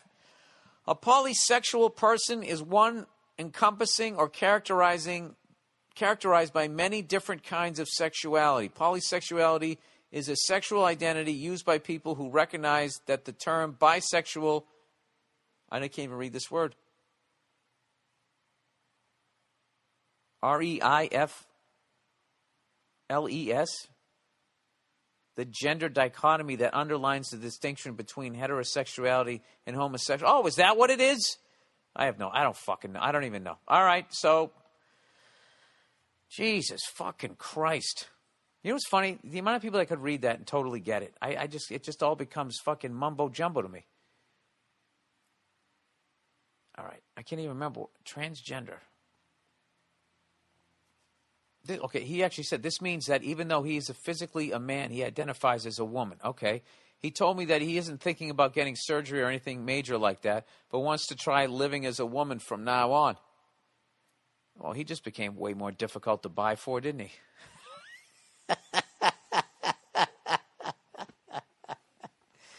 Guys are easy to buy. Now, what do you buy the guy who identifies as a woman that has everything? You know, what do you get him? Some Chanel scarf that's out of print? I don't fucking know. Anyways, he has always been a little peculiar, so this didn't exactly come out of left field. But since telling me this, he/she has begun wearing unflattering women's clothing that, to be blunt, look fucking gross. Well, I bet, did he know how to dress when he was a guy? I mean, can you give him a little bit of a learning curve? How would you put together an outfit?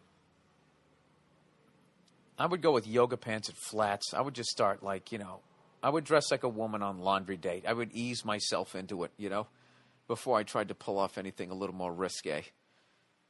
You know, like what would I change my name to? Would I be Wilma? Wilma's clubbing tonight. Then what do I do? You know, I'd have to do some sort of theme, like dress like a housewife in the 1950s. Like Rosie the Riveter meets fucking... that chick who was banging Desi Arnaz. Lucy. Whatever. I don't know. Imagine David Cross prancing around in a skimpy miniskirt. Anyways, I want to be supported. Oh, he dove straight in. He's dressing like a fucking skank.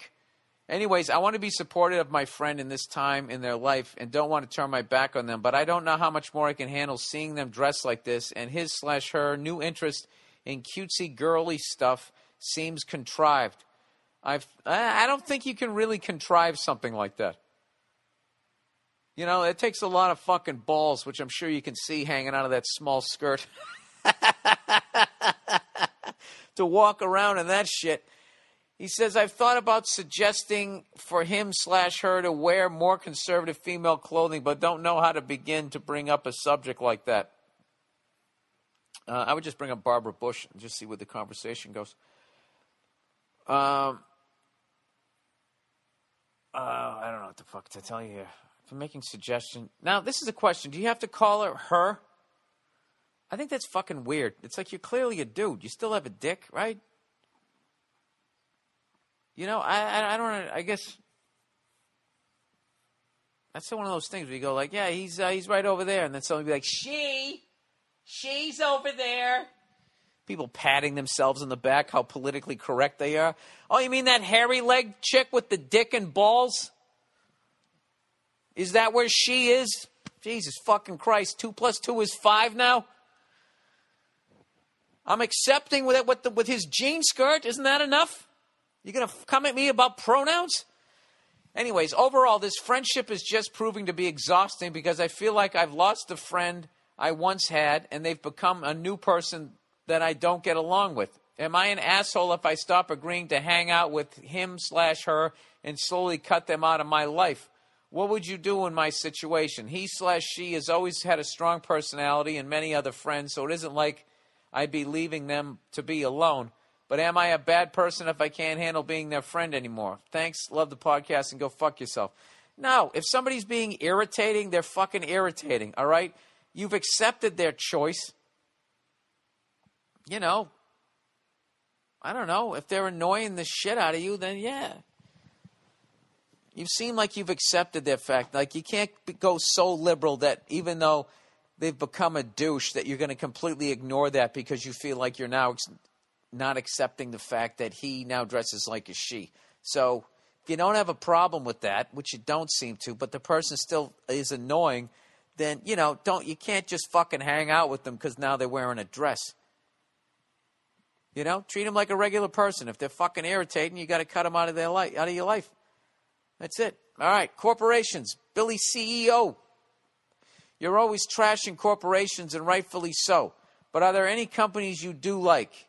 If you were a NASCAR driver, who would you want to be your sponsor? Or if you did a commercial, what would it be for? Go fuck yourself and come back to Baltimore. Dude, that's a great fucking question. I don't know. I guess a beer company because I like beer. Any sort of booze I would be fine with. Other than that, I would like to try to get somebody... I don't know, somebody that makes furniture in this country or somebody who, I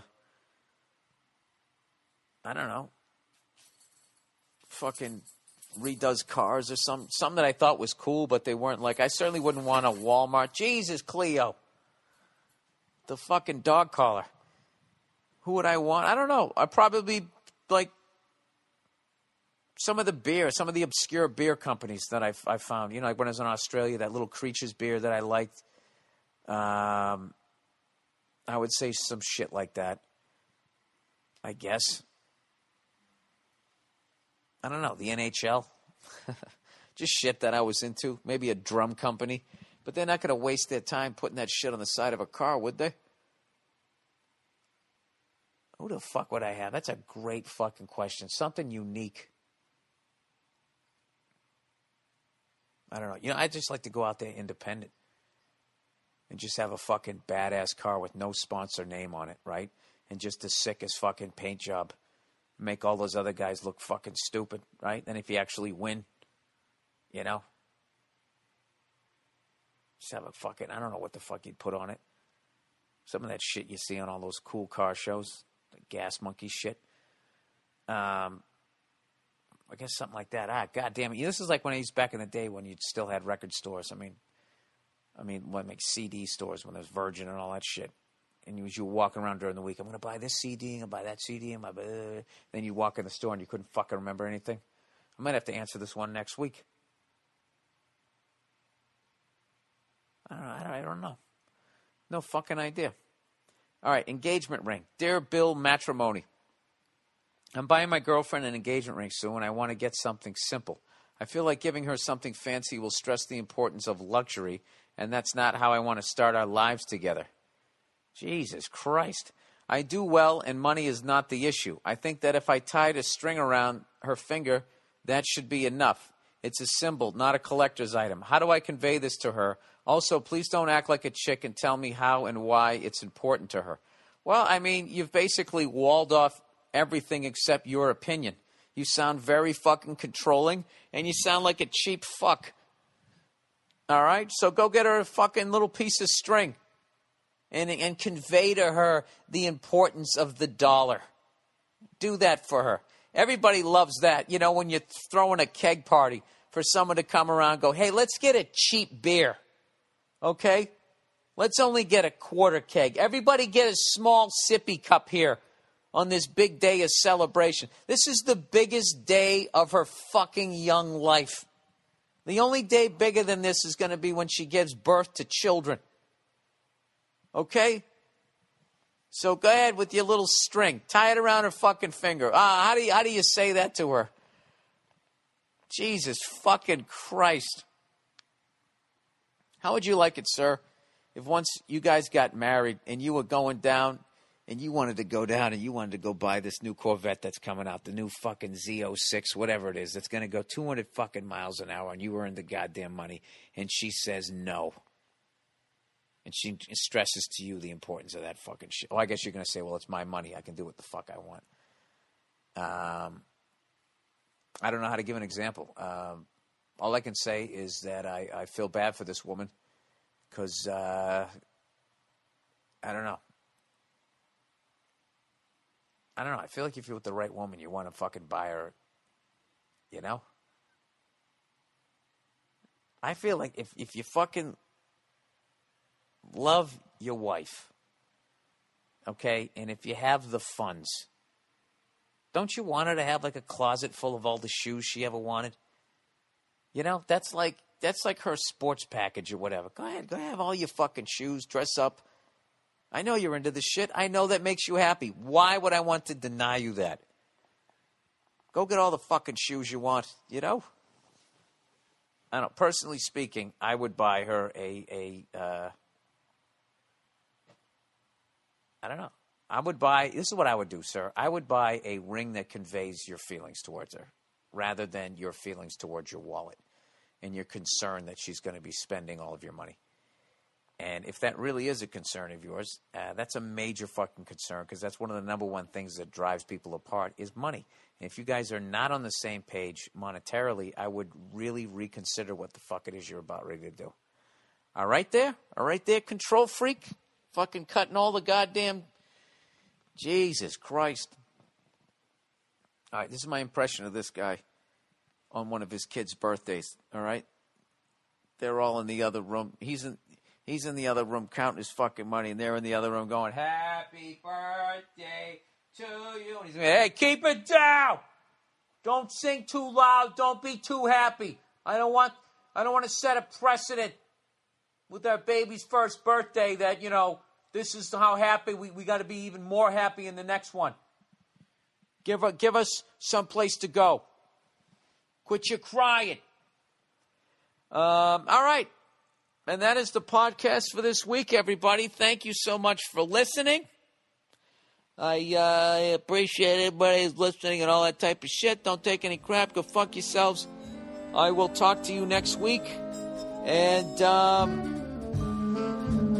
I think that's it. Yeah, that is it. All right, go fuck yourselves.